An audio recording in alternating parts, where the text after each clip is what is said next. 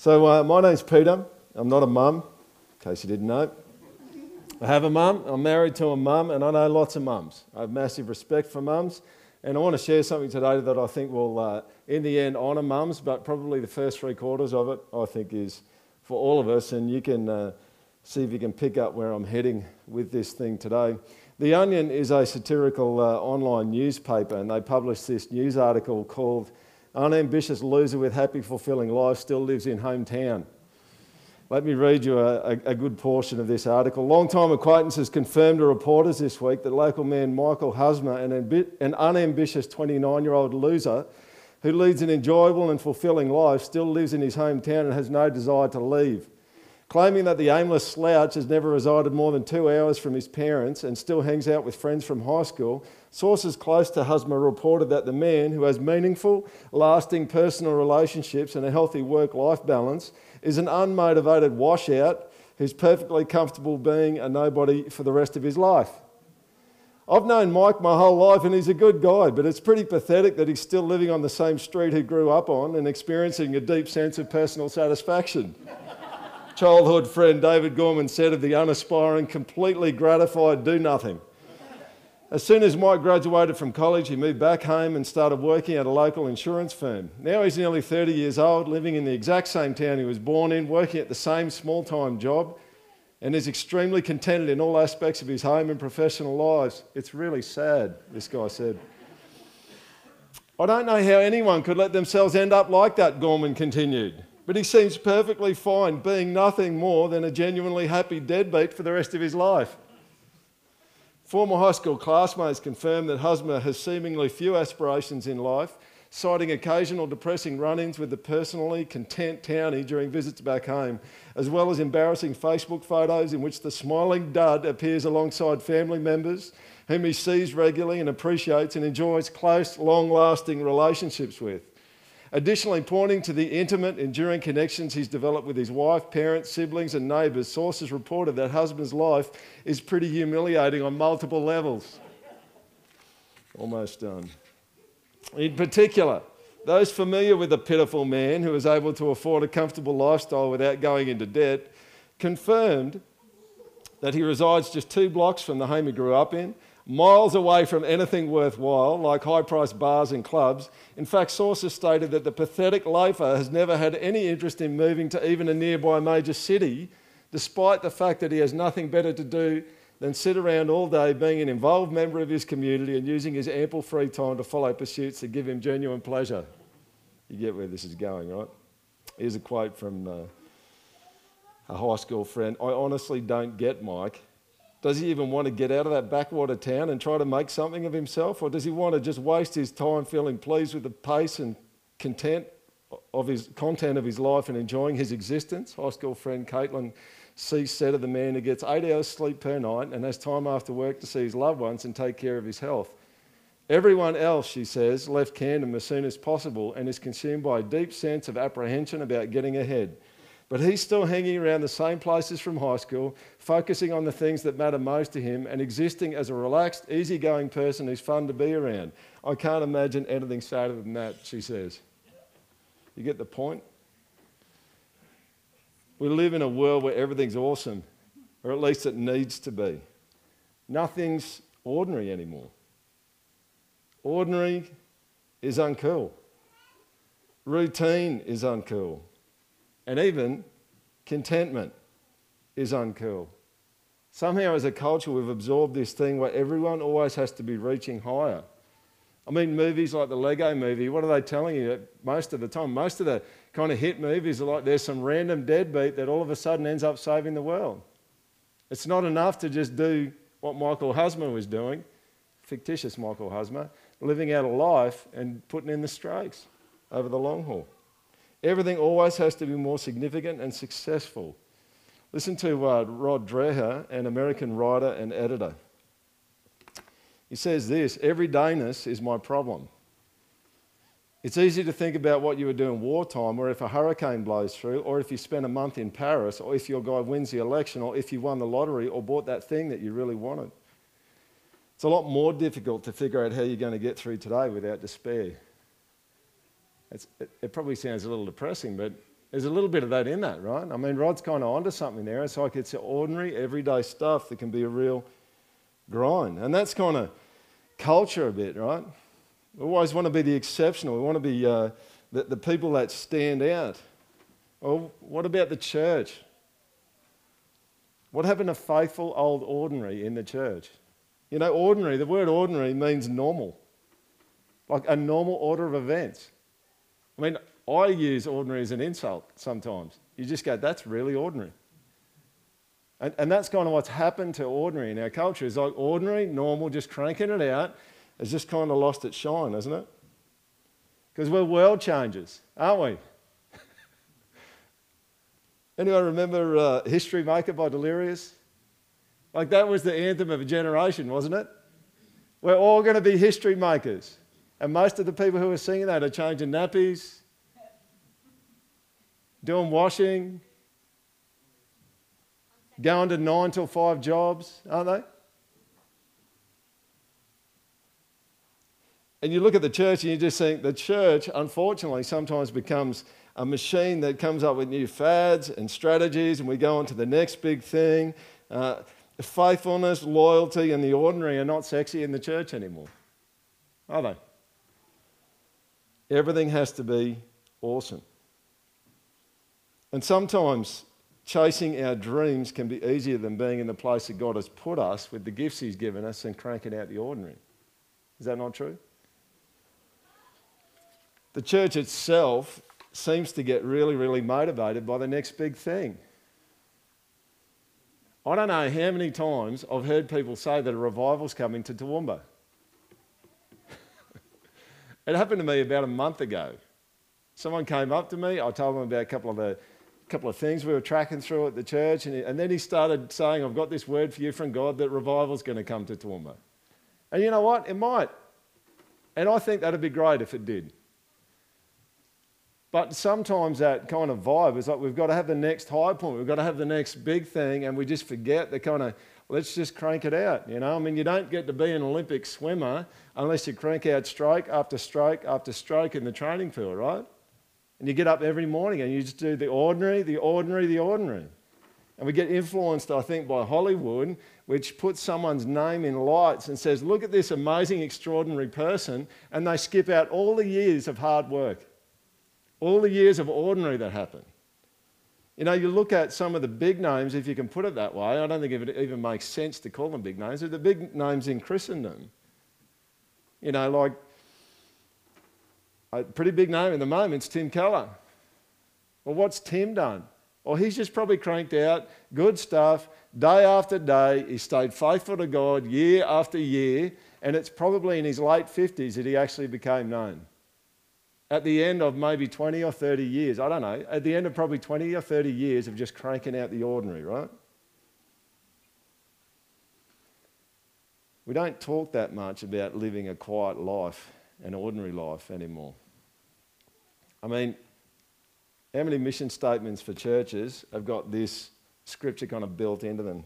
Now, concerning brotherly love, you have no need for anyone to write to you for you yourselves have been taught by God to love one another, for that indeed is what you are doing to all the brothers through Macedonia. But we urge you, brothers, to do this more and more and to aspire, listen to this, to live quietly and to mind your own affairs. that, a really good place to do that is on Facebook. People mind their own affairs really well on Facebook. And to work with your hands as we instructed you, so that you may walk properly before outsiders and be dependent upon no one. I mean, that it's not a very inspiring mission statement, right? Live quietly and mind your own affairs. and this one from 1 Timothy 2. First of all, then, I urge that supplications, prayers, intercessions, and thanksgivings be made for all people, for kings and all who are in high positions, that we may lead, listen to this, a peaceful and quiet life, godly and dignified in every way. Now, some of you are sitting there and you're just going, cool, so I can just be comfortable. Uh, well, you can't do that either. Because this is not about a comfort thing, right? Comfort is about having everything your way. Contentment is about accepting the circumstance and the circumstances in which God's providence has placed you. So you've got a skill set, you've got a gifting set, you've got a specific calling for you. You're really happy with that. You're not discontented trying to reach some kind of hero status, and you're just cranking that out as hard as you can and as well as you can. And some people, God calls to be content in poverty. Some people, God calls to be content in the middle class, which might be harder. It might be harder to be content in the middle class. I've been reading a little bit of stuff this week by this lady, Tish Harrison Warren. She's uh, a priest in the Anglican Church in North America, and um, she writes a bunch of stuff, and she's an editor of uh, some stuff. Uh, she recalls a college friend who dedicated his life to teaching in the most at risk schools. She says this after a nervous breakdown, he moved back to his hometown working as a waiter. Gradually, he recovered. When he had landed back home weary and discouraged, we talked about what had gone wrong. We had gone to a top college where people achieved big things. They wrote books and started non-profits. We told again and again that we'd been world changers. We were part of a young Christian movement that encouraged us to live bold, meaningful lives of discipleship, which baptized this world changing impetus as the way to really follow after Jesus. We were challenged to impact and serve the world in radical ways, but we never learned how to be an average person living out an average life in a beautiful way. Listen to this. A prominent new monasticism community house had a sign on the wall that famously read, Everyone wants a revolution, no one wants to do the dishes. My life is really rich in dirty dishes and nappies these days and really short in revolutions. I go to a church full of older people who live pretty normal middle class lives in nice middle class houses. But I've really come to appreciate this community to see their lifetimes of sturdy faithfulness to Jesus their commitment to prayer, and the tangible, beautiful generosity that they show those around them in unimpressive, unmarketable, unrevolutionary ways. And each week, we average sinners and boring saints gather around ordinary bread and wine, and Christ Himself is there with us. Listen to what she goes on to say. But I've come to the point where I'm not sure anymore just about what God counts as radical. And I suspect that for me, getting up and doing the dishes when I'm short on sleep and patience is far more costly and necessitates more of a revolution in my heart than some of the more outwardly risky ways I've lived in the past.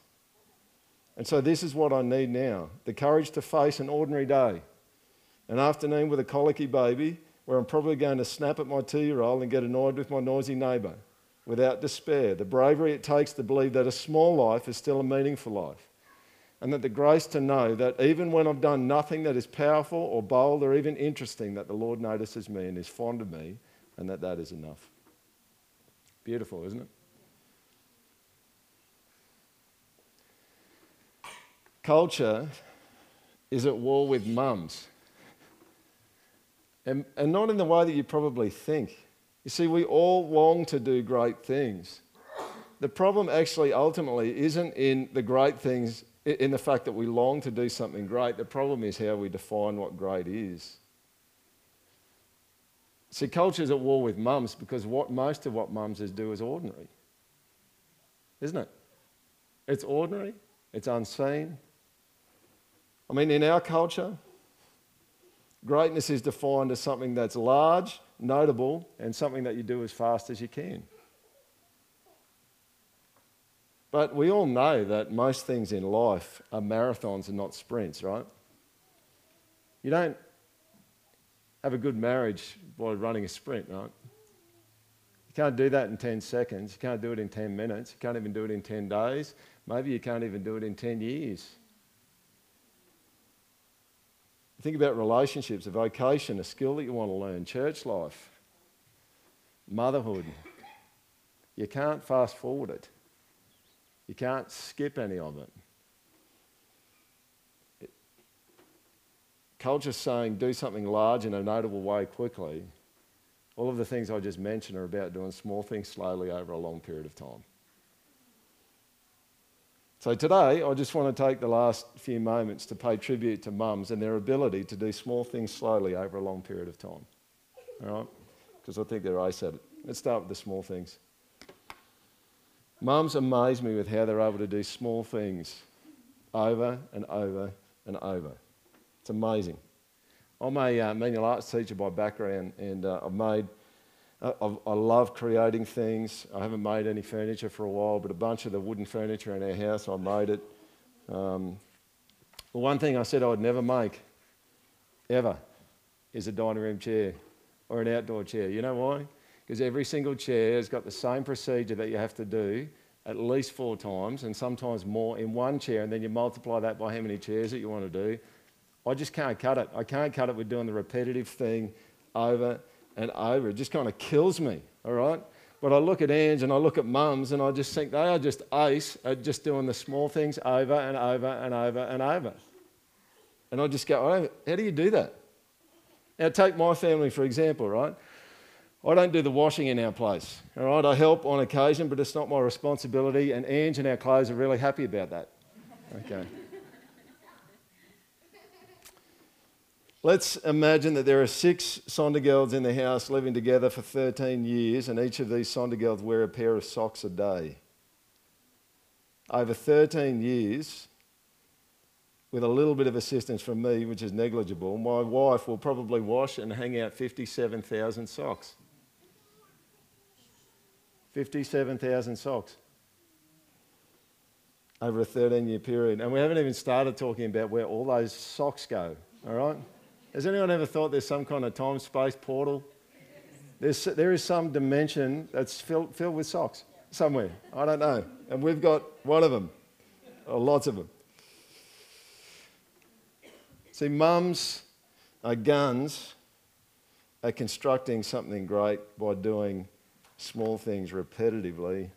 That's the uh, Lego store at Dreamworld, and that Hulk in the background is seven foot tall and it's made up of a whole bunch of tiny Lego bricks.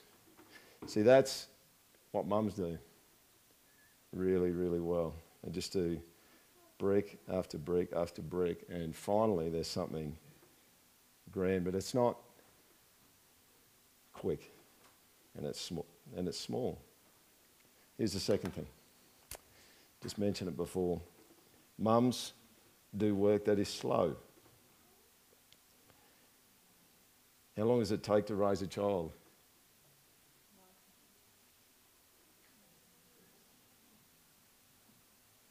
How, does, how long does it take to raise a child up into the calling that God has for them? How many times do you need to tell a child that they're loved? How many encouragements are needed? So you don't build a child in 10 minutes. Right? And at some level, uh, mums never stop being mums. And it changes. The nature of how they operate as a mum changes, but they never stop being mums. How many times do they need to say things like this? You can do it. You got this. You're all over it. Nice work. Good stuff. Well done. Keep going. Try harder. Don't give up. Don't let them talk to you like that. Don't talk to people like that. Don't talk to me like that. Now, that's what you can do when you work at it. See, these are all building blocks that are part of who your child is. It's not quick work, but it's important work. It doesn't unfold in minutes, but it unfolds day by day, year by year. Mums are good at doing small things slowly over a long period of time. You know, mums, mother is not your identity. It's a, it's a job that you're called to. All right?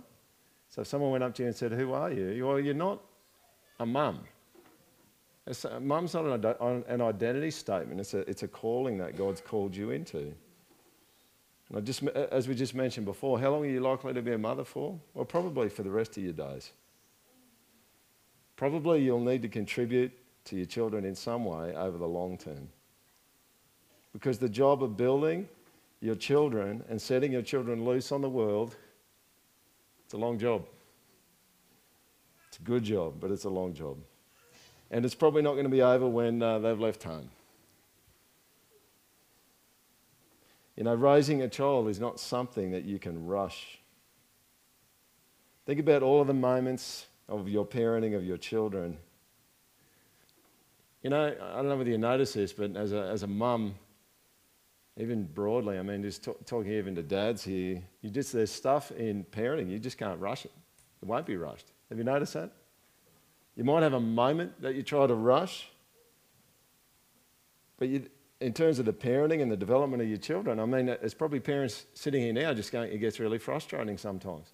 Why can't you just get that? Like it's obvious. Everyone can see that. Everyone can see what's going on for you. Everyone can see what you're getting wrong. Why can't you just get it? And that's just testimony at some level that parenting just takes a long time. It just takes a long time because it won't move at your pace. It moves at the pace that your child's moving at and how God's moving in their life and how the relationship is going between the two of you. One of my sons hates being rushed, right? Like, hates it. Now, he's really slow, right?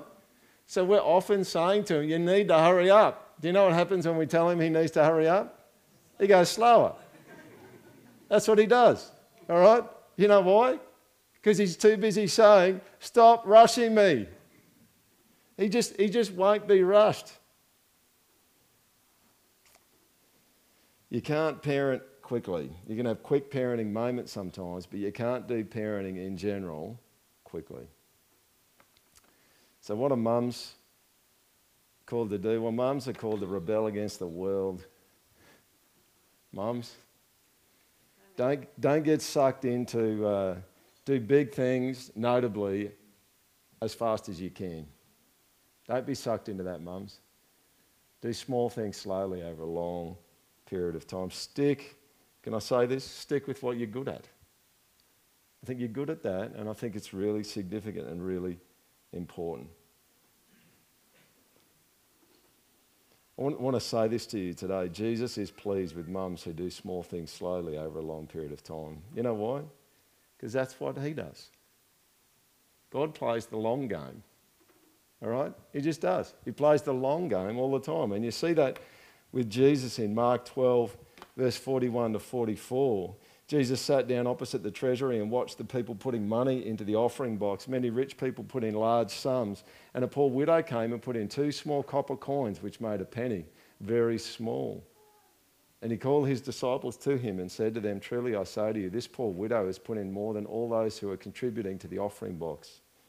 For they contributed out of their abundance, but she out of her poverty has put in everything she had, all she had to live on.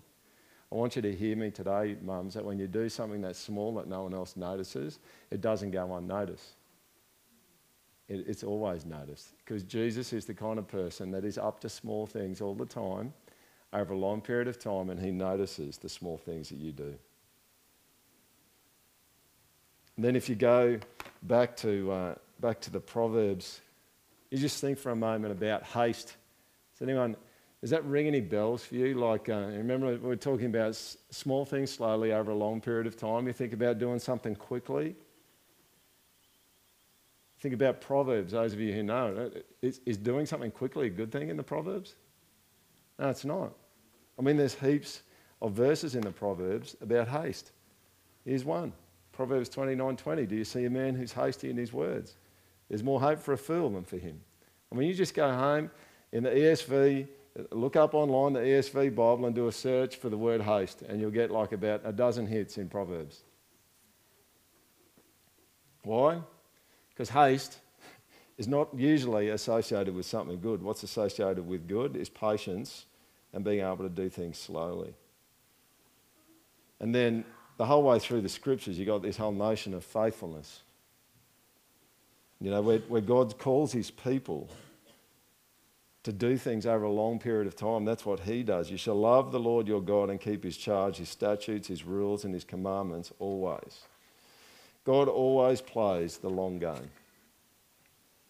I read in a book this morning that, um, you know, God promised Abraham that he would inherit the, the promised land, right? Do you know how long it was between when God promised Abraham that he would inherit the promised land and when the second time round they actually went into it? Do you know how long that was?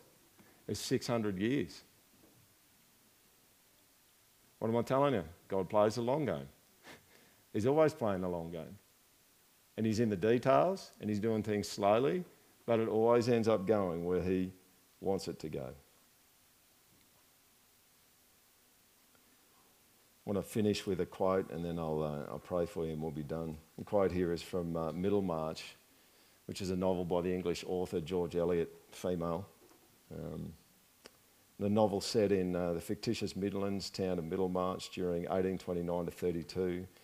Uh, a, a, bunch of stories, a large cast of characters covering a whole bunch of themes that were going on at the time. And this is how the, uh, the novel concludes. Her finely touched spirit had still its fine issues, though they were not widely visible. Her full nature, like that of which Cyrus broke the strength, spent itself in channels which had no great name on the earth.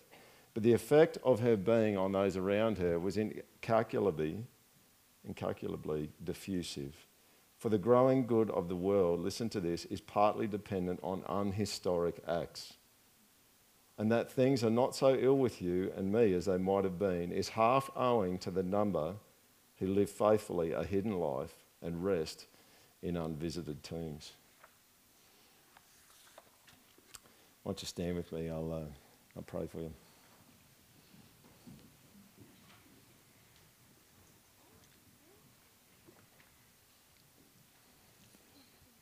Let's pray.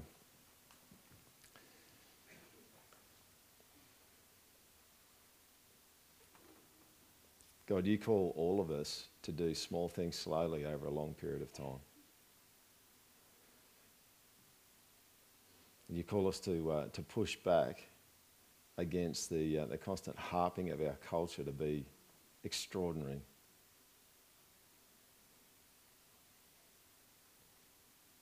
And you push back against us thinking, okay, well, we can just be comfortable then. No, your call for us is to be in the place that you've got us, doing small things slowly over a long period of time. To fulfill every piece of our calling. And God, I thank you so much for, uh, for calling mums to be mums. And God, I pray that you would give them strength and energy and vitality and persistence and patience to handle the ordinary of what it means to be a mum.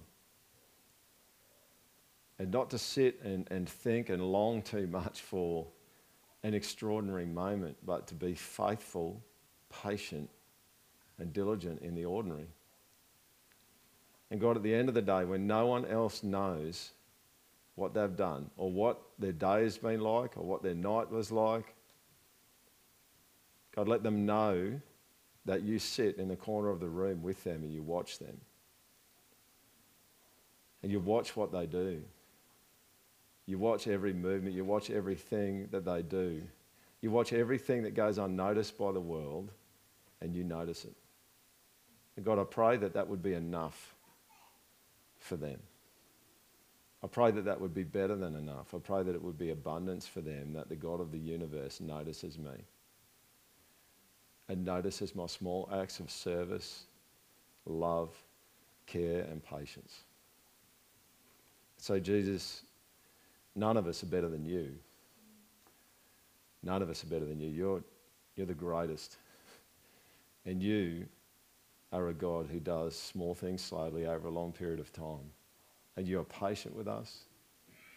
And you build things piece by piece with us. You build us piece by piece. God, you're a good father over us. You never, ever bark out instructions or orders to us to do something that you don't do. So, God, I pray that, that mums, I pray that all of us would revel in this tender, delicate, detailed care that you have of us and give that out to our children and other people's children and each other. Amen.